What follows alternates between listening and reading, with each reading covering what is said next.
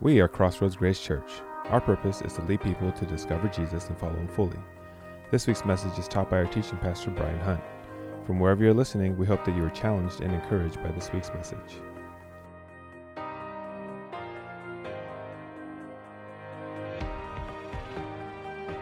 Uh, hey, if you snuck in late, my name is Brian. I'm the lead pastor here, and we are we exist for one reason, and that is to lead people to discover Jesus and follow Him fully.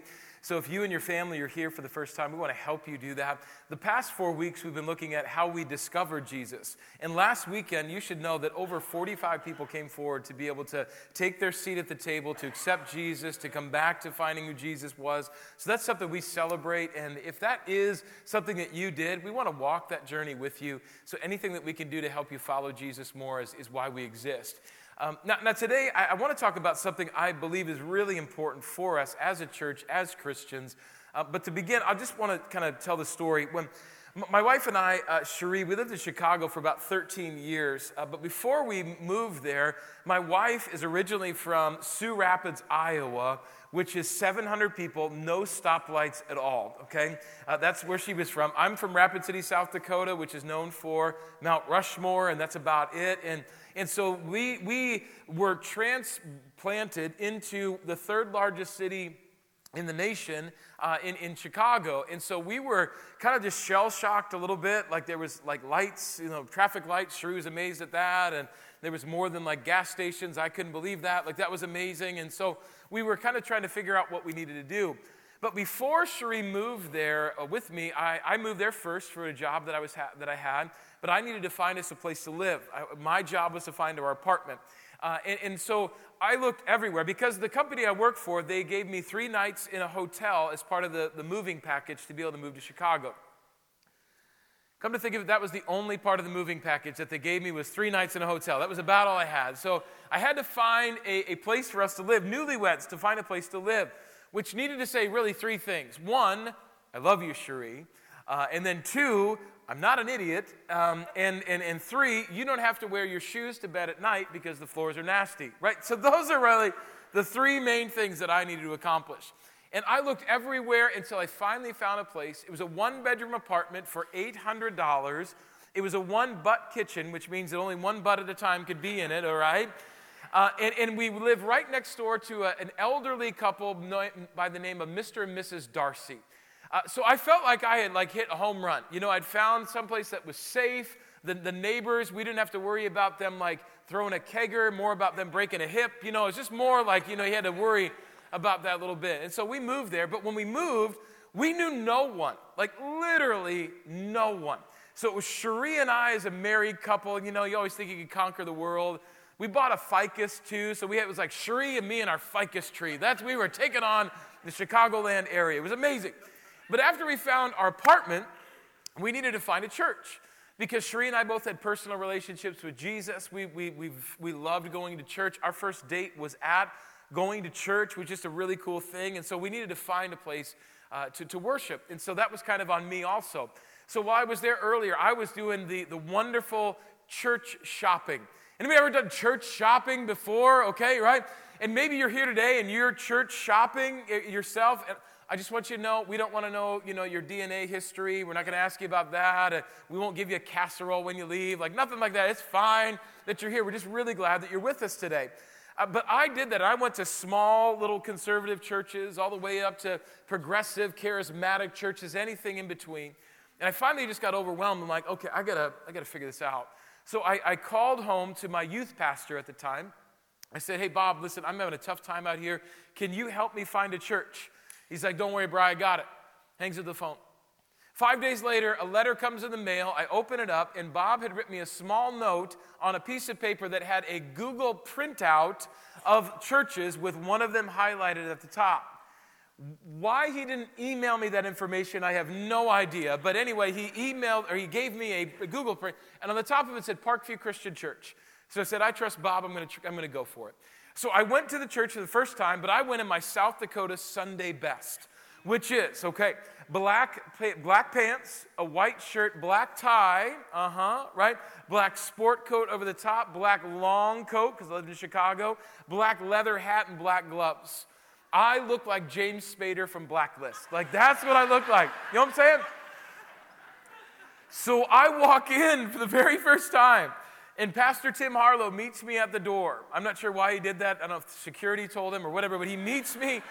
He meets me at the door and he says, um, Hey, are you here for a funeral? Or like, what are you here for? And so I knew in that moment that if this lead pastor could make fun of me, a guest on my first day, I was home. This is my dude right here, you know? So I took off my coat, I sat down, and man, I tell you, I found home. Not only is Tim a great preacher, he's my mentor, he's a friend. You're going to hear from him in March. I cannot wait for you to hear him. But I was home. But that church of a little under 500 people then moved and it became a church of thousands. And when I left there, it was close to 9 to 10,000 people that go to that church. But what I remember about that church, as it grew and as I was a part of it, I never thought that that church was responsible for finding me my friends of being in community there.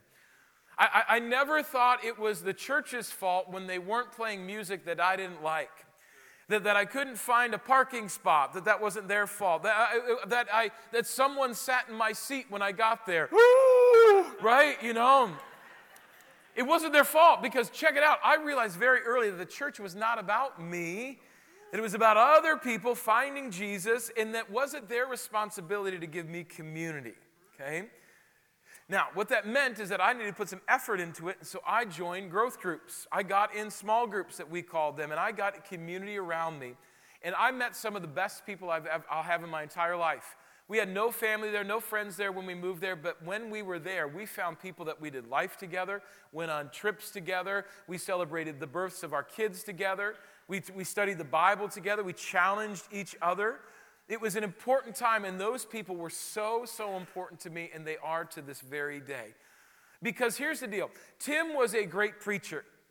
But here's the reality of it I could go on the internet and I could find preachers that are 10 times better than Tim. You, you could go on the internet and find preachers a hundred times better than me by far. So, what would keep us from not running to the hills back to what we're used to in little in Midwest? And what kept us there was, was the one anotherness of that church. It was the people that were around us that loved us and we had community with. And I pray, my hope is that it's not me that would necessarily keep you here, but it would be the community of people that you have around you, the, the one another's that you have in your life.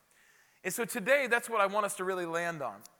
It's the importance of having a one another attitude as believers in Jesus. That, that's what's so important. I'm going to explain a little bit more about that in a second. But, but if you're here today and, and you're here and you don't believe in God, you're not even sure about this whole Jesus thing, I, I really want you to listen close today. Because my guess is that you've either experienced personally or you've heard from other people how Christians are like. And you probably have heard that we are racists and we're bigots and we're homophobic and we're sexist and we're legalists, we're judgmental, and we appear to be closed off and unapproachable to so many. And in a lot of respects, we deserve those labels. We deserve them. We have not done a good job of showing you what Jesus' mission was that we are followers of him, that we don't do a good job of reminding uh, uh, you that he came to seek and save the lost through grace and forgiveness and truth and mercy for everybody, not just the holy few. We've made the whole thing about us, not about you. And you just need to know I am sorry. I, I am sorry. If you have walked away from Jesus or have not approached Jesus because of us, and not because of him, I am sorry. In fact, most people in this world, they really love Jesus. They really like him a whole bunch. Uh, Mahatma Gandhi was a Hindu, and he said these famous words. He said, I like your Christ, I do not like your Christians. Your Christians are so unlike your Christ. Gandhi said, I like your Christ. I like, I like your Christ. But you guys are messing it up. So, how do we, as Christ followers, not get in the way of Jesus? Because the gospel, by definition of the name, is good news. It's good news. So, why are we making it seem like bad news by how we're living our life? In a fantastic book in the New Testament, Paul writes to his friend Titus Um, and, and he's writing to him because he's starting this church in Crete.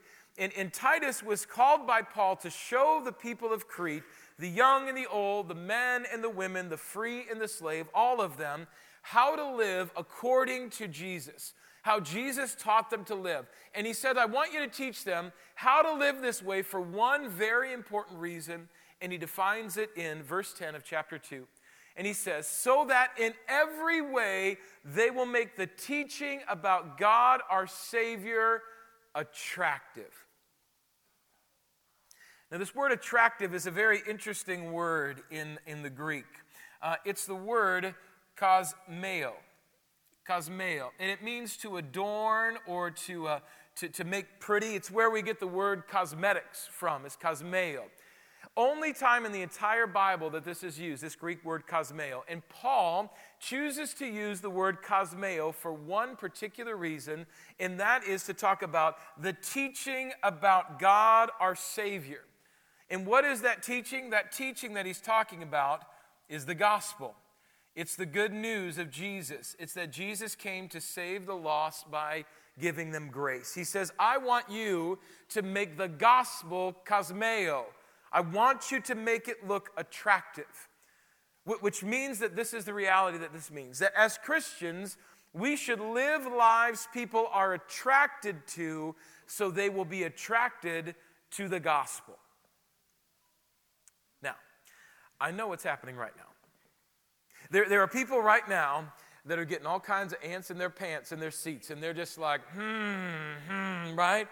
You're, you're starting to open up an email to kind of send me an email here in a second. Um, you're going you're gonna voice dictate a message to text to me, okay?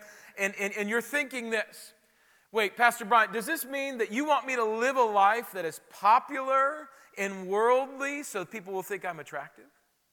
Do, do you want me to go into debt to buy a bunch of stuff, fancy stuff, so people will look and say, hey, I want what you have? Don't you think, Pastor Brian, that if, if we make the gospel look attractive, that we are actually cheapening the gospel? And to all you, what I would say is this start with this. Just breathe for a second.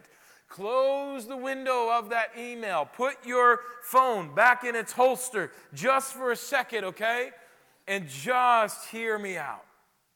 I am not saying that living an attractive life is living an extravagant life. That's the farthest thing from what God has ever promised. And my goodness, if you're listening to health and wealth preachers on the TV, that's just a bunch of lies. Because just think about this for a hot minute. Our Savior, Jesus Christ, was a carpenter that had no place to lay his head, the Bible tells us. That's not attractive. The followers of Jesus, his disciples, the closest ones to him, died gruesome, brutal deaths for believing in Jesus. That's not attractive. In the world that we live in, uh, being a Christian is more and more rejected and will cause you some cultural discomfort at the very least. That's not attractive. The message of the gospel is one that will, will say that you need to reject relative truth and you need to embrace the singular truth of Jesus. That's not attractive. So, when I say that we need to live an attractive life, that does not mean that we compromise our beliefs. It does not mean that we live an inch deep and a mile wide. It doesn't mean that we distort Jesus and change him into something that's more palatable for people. It doesn't mean that we become moral relativists. Absolutely not.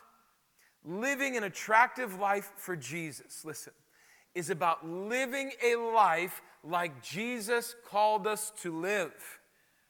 And when we do that, it's amazing how attractive that is to people. I mean, when you live an authentic life following Jesus in every way, shape, and form, you will stick out like a sore thumb. You will be a tractor beam of intrigue to people.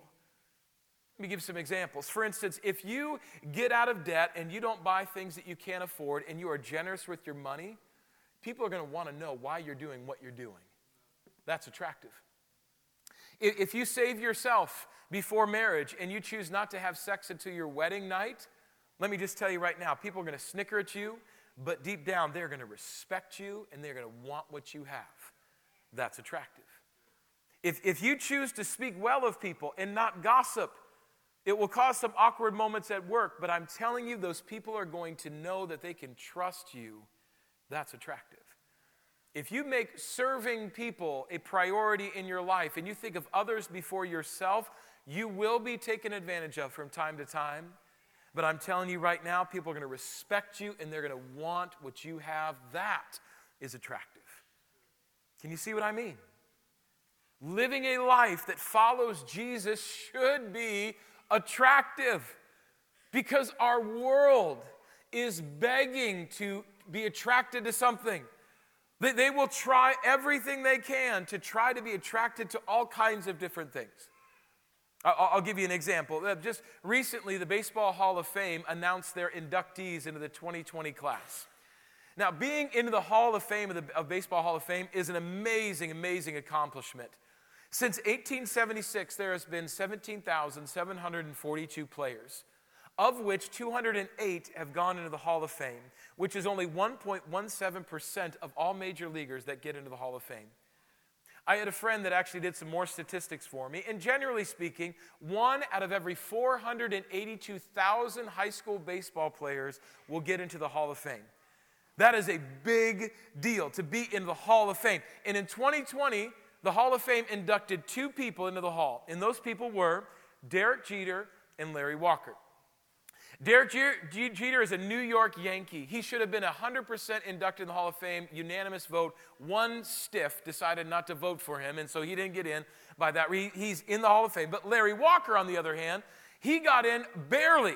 On the last chance of the last vote, Larry Walker snuck in. Reality is, they both are in. It doesn't matter how you get in, you just get in, and they got in. Now, here's the thing the way the Hall of Fame tells you that you get into the hall is by a phone call. And you know when this call is going to happen. It doesn't sneak up on you, okay?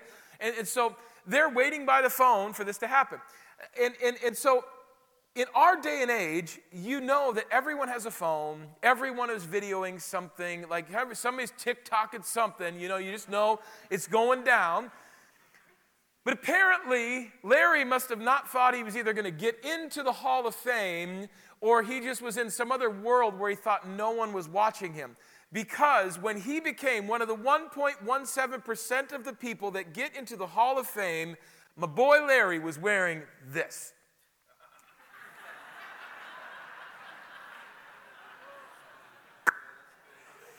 My friends, that is a SpongeBob SquarePants bowling shirt, okay? this is awesomely absurd, is it not, right? This dude is in the Hall of Fame and he decides to wear this. Now, here's the cool part. Here's the cool part. The sales of this bowling shirt went through the roof the second they saw it. Every Walmart sold out of the SpongeBob shirt because people saw it and they're like, mm, I got to get me some SpongeBob bowling shirt, you know? Here's what I'm saying people are dying for something to follow.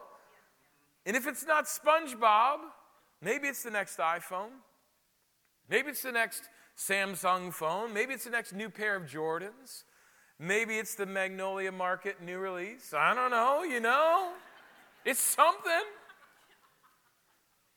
There's some other things that we follow that are much more detrimental, though. Sometimes we'll follow the addiction of a drug. We'll look for life in the bottom of a bottle. Be another relationship after another relationship after another relationship. We're looking for something. But I'm telling you, there's something almost magnetic about a life on fire for Jesus that people are drawn to like a moth to the flame. It's attractive to see. So, how did Jesus tell us to live a life that would be attractive to people for his gospel message? How do we live in such a way that people are not repulsed by the good news of Jesus? And the answer is found in the one another's. In the New Testament, in the, the New Testament, there are actually 59 one another's that you find. 59 times that we are called to do something to one another. That this, this idea that as we live our lives together. And the idea of one anotherism is about living our life together, not apart. that no man or woman is a island, that we're created for community. That's why we talk about growth groups so much around here to get involved and get in community. If you have not taken one of our rooted experiences, you need to do that.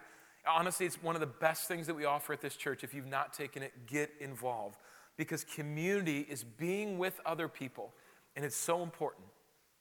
I'll say it this way today that God designed us to be one another's for one another.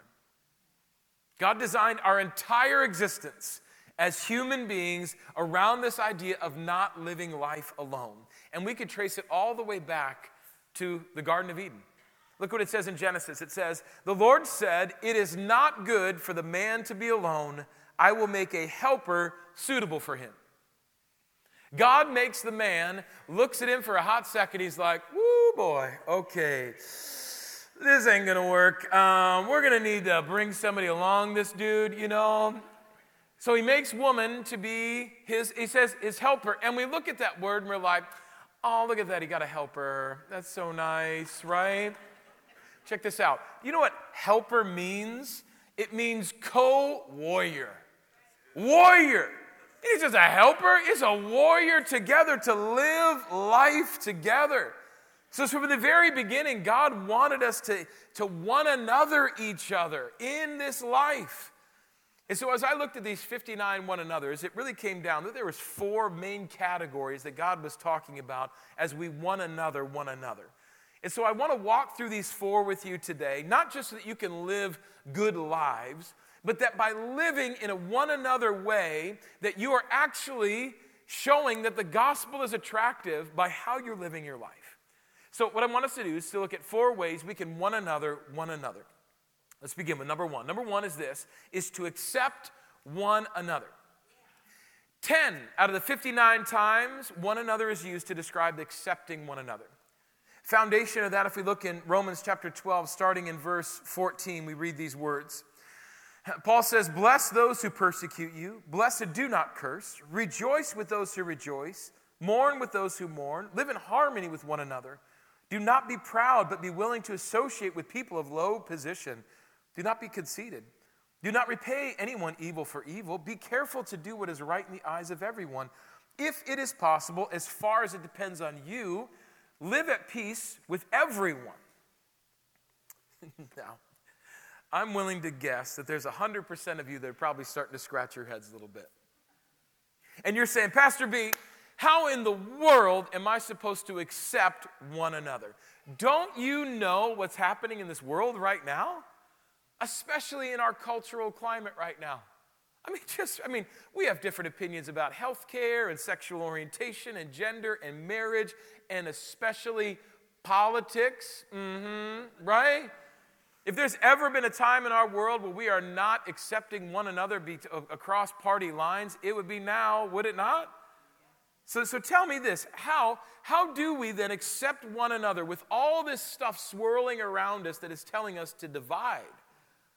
And it's in this cultural climate that we need to remember what Jesus says in Matthew chapter 5, starting in verse 43. 5 verse 43 says, You have heard that it was said, Love your neighbor and hate your enemy. But I tell you, love your enemies. Pray for those who persecute you, that you may be children of your Father in heaven. Jesus is saying, hey, if you really want to be my follower, like really, really, really, really, really, really, really want to be my follower, like for realsies, right? Then we need to not only endure each other, but we need to accept each other. Now, listen to me though. This does not mean that we will agree on everything. We may not have the same political views or sexual orientation views or marital views or addiction views or any other kind of views. We won't agree on all of that. But don't mishear my words and don't think I'm saying something that I'm not, because accepting one another does not change what the Bible says. Accepting one another is not watering down God's word so everyone will love it. But if the truth of the Bible is about grace and forgiveness and being there for one another, and Jesus says we should love our enemies, then we might not agree with one another, but we need to accept one another. But can I just can I just say something that we oftentimes forget as Christians? Christians, listen. We are not each other's enemy. We're not. We are on the same team, okay? So, what that means is that when we fight against one another, instead of accepting one another, we are doing the exact opposite thing that Jesus said that we should be doing. He says so much in John chapter 17, starting in verse 20.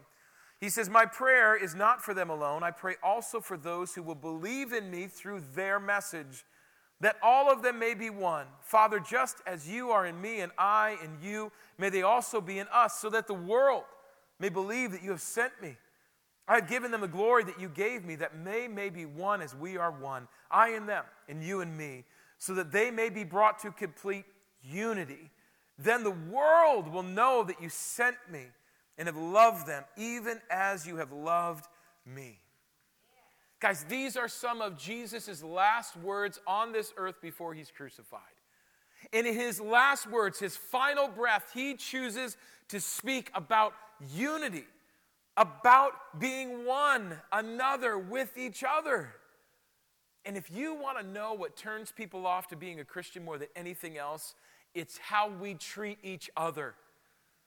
I mean, listen, if people see how we are treating each other as unloving and bashing and gossiping, why in the world would anyone want to follow Jesus if that's what they're going to get? But if we are seen as accepting of each other, even if we don't agree, that makes something that makes, makes the gospel of Jesus look attractive. Accepting one another is not having to accept how they think or what they do or what they believe. It's accepting them as a person and being okay to one another, someone, no matter what. That's only the first one. Right? Right? That's number one. Number two, we got to serve one another. We got to serve one another. 13 out of the 59 times it says you got to serve each other. Can you say serve with me? Serve, that's right. 1 Peter 4, starting at verse 10, says this Each of you should use whatever gift you have received to serve others as faithful stewards of God's grace in its various forms. If anyone speaks, they should do so as one who accepts the very words of God. If anyone serves, they should do so with the strength God provides, so that in all things God may be praised through Jesus Christ. To him be the glory and the power forever and ever. To serve someone is to put your needs, your time, your desires, your preferences, you put them aside to give to somebody else. And in our current state of the world, this is the farthest thing for what anyone wants to do. We don't want to serve, we want to be served. And sadly, the church is no different. So many people at this church and in other churches around the world will come and go and never lift a finger. And what they'll do is they'll leave the exhausted 20% to do 100% of all the serving. But here's the thing this isn't about a guilt trip, it's about a gift miss. And here's what I mean serving is part of what we do as a Christian. And, and guys, we learn it from Jesus. Matthew 20, verse 28 says, Just as the Son of Man did not come to be served, but to serve and to give his life as a ransom for many. As followers of Jesus, we look to him as our example and our, our model for what it looks like to glorify God through his life. And Jesus served, so we should serve. And I want you to think about this statement serving is a gift Jesus gives us, not a guilt he lays on us. When we serve one another, we truly show people that Jesus is inside us. So, if we really want to show others that Jesus matters to us, then we should care about whether or not we serve. And this could look like all kinds of different things. It could be mowing your neighbor's lawn just because. It could be babysitting their kids so they can go on a date night. It might be making a meal for somebody that just had a baby. It might be serving at the Modesto Gospel Mission and serving the poor. It could be any number of things. But as a Christian, I'm telling you, we should all be serving the local church in some way, somehow, to expand its kingdom. Some way. Because if you're not part of one of our tag teams here, whether it's the Route 56 group or other areas, you are missing out on one of the greatest ways to connect with others, to grow in your faith, and to one another, one another, and to get into the fabric of the church. And guys, listen, you don't have to overcomplicate this thing. Heavens, you do not. Serving is simply as using the gift God is giving you to help other people. That's all you got to do. Guys, I the first area that I served in when I was at that church at Parkview is I became a communion leader. Okay? Right? So I went from communion leader to this. All right? So so if you're a communion leader, look out. You're gonna go bald and become a pastor. Like, I don't know, you know? But listen, just just just do whatever you got, just whatever you have. And here's a perfect example. Guys, in a month, oh my goodness, I can't believe it. In a month, our online campus is going to be launching, and our church is going to be radically changed forever. I cannot wait. But we need people to step up and be part of our tag team experience. We need people to jump in in a couple different ways. One is as chat room hosts, which means that as people are watching the, this service online live, you will be chatting with them back and forth. And you might say, I don't know if I could do that. Listen, I've seen your Facebook wall, okay? Y'all can chat pretty good, okay? Listen, you know, like you even know the lingo, LOL, smiley face, whatever. You can do it, you know what I'm saying? So here's what I want you to do I want you to chat for Jesus, okay? That's what I want you to do. I want you to sign up, I want you to become a chat room host, and I want you to emoji your face off just for Jesus. Just go nuts and be a part of that. That's one way. Another way you can do it is we need people to be part of our production team. Guys, we are in dire need of people to help us on cameras and to be able to help with sound and to be help with the production side of things. And I know there are people here that can do that, but you haven't jumped up. Or there are people who are interested in it and just haven't stepped forward. This is your time. Step forward. I want you to go online, crossroadsgrace.org slash online, and I want you to sign up to be a part of that team. It is going to be amazing, and you can be a part of it. You, you can look at other areas to serve. We've got so many different areas. I get that, but our online is coming and we need you to be a part. Because let's just be really, really straightforward. And let me make you a little uncomfortable for a second. Think about this. If we aren't serving one another, we're only serving one. And you know who that one is? It's yourself. It's yourself. And that's not how God designed it to work. And listen, I get it. There are seasons in life where it just doesn't work, where you might have a sick relative. You might have an injury. There might be a major family loss. You, you might just be, have a physical ailment. I get it. There are seasons for that. But listen, I know that is a, the minority of the people, not the majority. The minority, not the majority. Serving is the way that you put your needs, your wants, your desires on hold while you serve someone else. And it's the way that we show others that following Jesus actually means something to us by how we serve them. It makes the gospel attractive. That's number two. Let's look at number three. Number three is this we should encourage one another. Say, encourage. That's so sad. Encourage one another, right? Encourage. That's what's up. Seven out of 59 times it says encourage one another. The writer of Hebrews spells it out so well in chapter 10. Says, Let us hold unswervingly to the hope we profess for he who promised is faithful. And let us consider how we may spur one another on toward love and good deeds, not giving up meeting together as some are in the habit of doing, but encouraging one another, and all the more as you see the day approaching. I'm not sure if there is anything more powerful in this world than encouragement. Encouraging someone can do more for a person than any sort of stuff you could buy them could be combined. When you hear someone say, You can do it, I believe in you, I see something in you, I love it when you do, you made a difference in my life when you did. You were there for my child when you did. You really show who Jesus is when you. Guys, those few words, those couple of seconds of time, those little bits of breath might be the very thing that carries a person through a rough day, that pulls them out of a depressed state, that reminds them that they are worth something, that reminds them that they can chase their dream and they're inspired to do it. It encourages them to follow God closer. It's in those little moments that will last a lifetime. I'm standing here today because my youth pastor, when I was in at that little church in South Dakota, said four letters to me that made the difference in my life. He said, I see in you the ability to reach thousands of people for Jesus. And I'm standing here today because that seed was planted in my spirit when I was a 13 year old kid with braces on my face. And the only reason I was there was because I wanted to meet cute girls. That was the only reason, right? But he planted that seed inside me and it grew, and now God is continuing to use that in so many different ways. But and listen carefully to me. Just listen to this. As Christians, we should be the best at encouraging each other. The best. We should set the bar for the entire world of what it looks like to encourage someone in their life and spur them on to greater things. And the best thing is, it costs you nothing. Your encouragement of someone will be more precious to them than diamonds, but it will not have cost you a dime to be able to encourage someone. So encourage each other early and often, and as you do, it will draw you closer to Jesus and it will make the gospel of Jesus look attractive. And the last thing we see is this the last one another is to love one another. 25 times out of 59, it says to love one another. And nearly half the times it's discussed and Jesus describes why that's so important in John 13, where he says, By this, everyone will know you are my, my disciples if you love one another.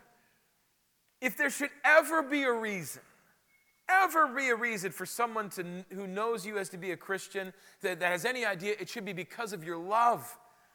And my prayer is that those people that are far from God or on the fence of Jesus, that they would, they would be tipped over to following him because of the way that we love. That that should be the exhaustive, that, that we should be so exhausted in living that way so that people might know. That they might see and feel so much love that they would want to be drawn to Jesus. Pastor Andy Stanley once said this that the primary activity of the church was one anothering one another. And now, where did he get that? Great line, but where did he get it from? The Bible. Acts chapter 2, starting in verse 42. Listen to how this is how the first church was described. They, meaning the first church, devoted themselves to the apostles' teaching and to fellowship, to the breaking of bread and to prayer. Everyone was filled with awe at the many wonders and signs performed by the apostles. All the believers were together and had everything in common. They sold property and possessions to give to anyone who had need. Every day they continued to meet together in the temple courts. They broke bread in their homes and ate together with glad and sincere hearts, praising God and enjoying the favor of all people. And the Lord added to their number daily those that were being saved. Could you imagine, my friends, if the church did this today? If Christians did this today? If we one another, each other like this? The world would be different. Our lives would be different. Our community would be different. If we one another well, we're showing that the gospel of Jesus is attractive. But the reason this is so important, I think, was actually articulated the very best by an 18 year old high school student as he gave his valedictorian speech. Take a look. I stand before you tonight as the 2019 valedictorian. This time last year, I found out that I was in the running for this title. It was then that I decided I wanted it. So, I worked hard for it. I sacrificed for it. And yes, I stressed for it.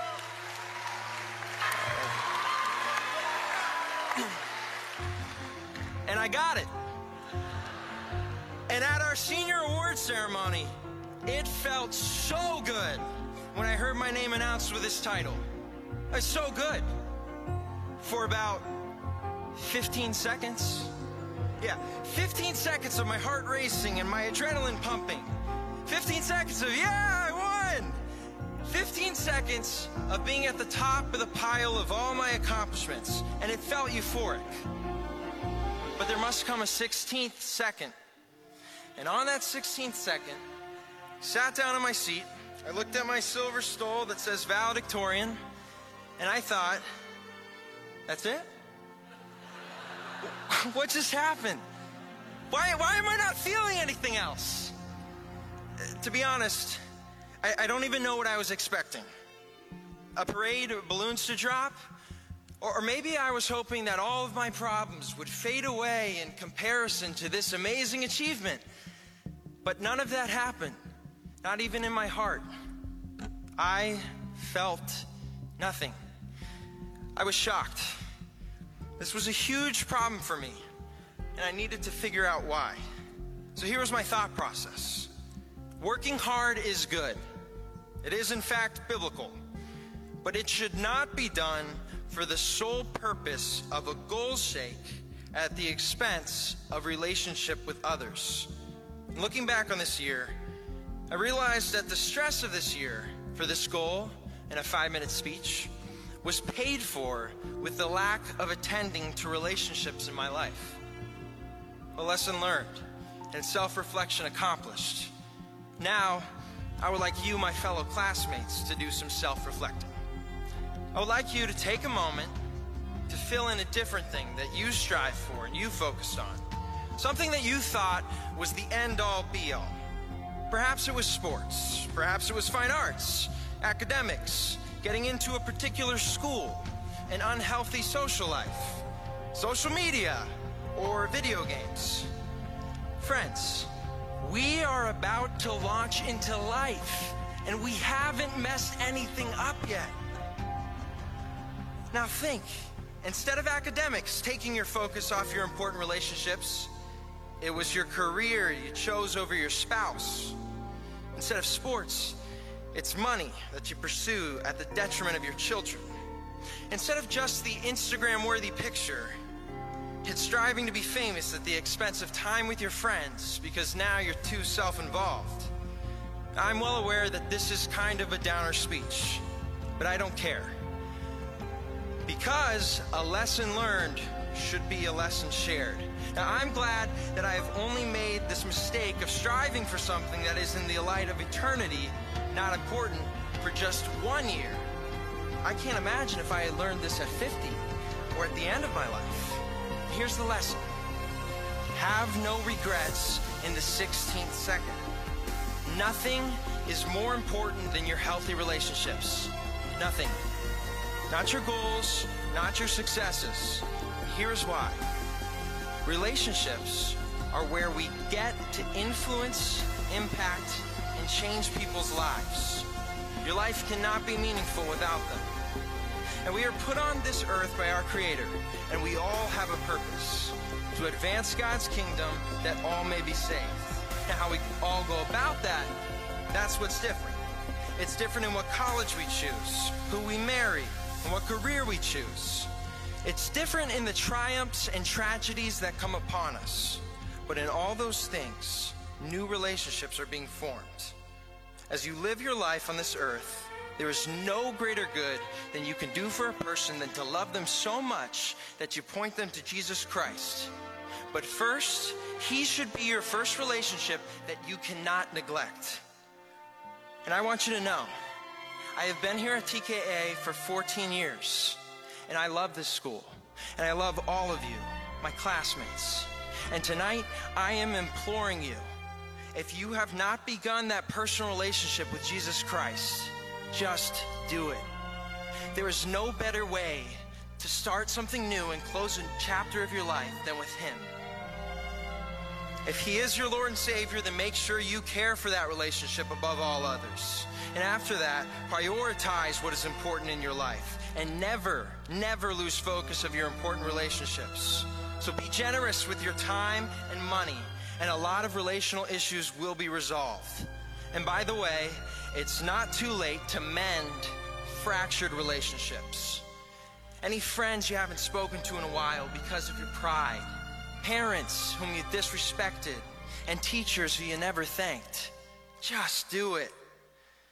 Humble yourself, start a conversation, have no regrets in the 16th second.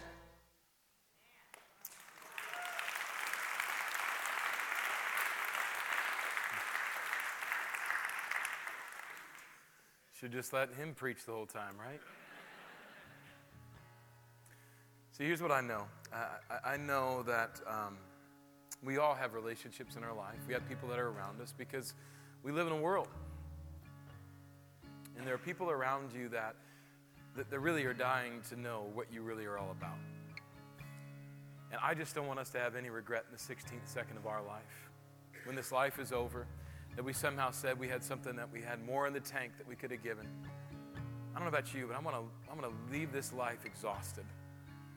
I'm gonna finish that finish line with nothing left in the tank because why in the world do I need to leave anything behind? What, what, what good is it? Leave it all out there. The reality is, is that eternity is on the line for people. And if we know who that Jesus is, people should be able to tell that it matters to us by how we live our lives through our acceptance, through our serving, through our encouragement, through our love, all these things. But we've got to decide to be able to live that way. To say, is Jesus just this little card that we hold in our back pocket and one day we'll, we'll unfold it and hand it to God and say, This is my get out of hell free card? Or will we take that out and we put it on our shirts, we put it on our lives, tattoo it on ourselves and say, This is who I am? I don't care who knows friends, the world is looking for something to be attracted to. And it will give all kinds of stuff. But what if we gave them Jesus? What if they were attracted to Jesus? How much different would your life be? My life, the world. That's why communion is so important for us.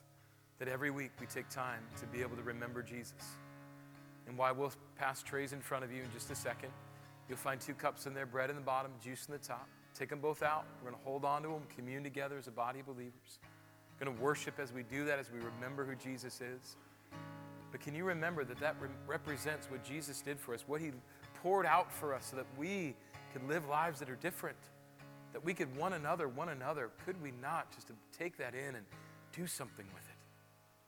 My friends, we can. I know we can. Today, let's decide to one another, one another, and see what happens in this world. Let's pray. Mighty God and Father, we come before you right now as we prepare our hearts for communion. If there's anything that's inside us, Lord, that we need to confess to you, God, let's just pour that out to you now so that it can be all on the table. And you can forgive us and you can give us what we need, and that's your, your love and your grace. But God, I just beg your t- in, in this time right now that you would move in us, that we would think about how we can one another, one another well, and that we could look to you, Jesus, as the example of why it's possible. God, if there's anyone here that doesn't know you as their Savior, God, I pray that they would reach out and they would cry out to you, God, and say, God, I need your Son as my Savior. I need that one another. I need to be attracted to that. And God, I pray their lives would be different as they cling to you, Jesus. Claim your name above all names. That they might look to us as those that are believers, as people they could trust and be attracted to to find out more. So, God, we ask that you would move in this place as we remember you well. It's in Jesus' name we pray. If you've discovered Jesus and this ministry has helped you follow him fully, join us in reaching others by partnering with us today. You can give through our Crossroads app or at crossroadsgrace.org/give. Thank you for listening and remember to subscribe to enjoy more messages like this. Now go and follow him fully.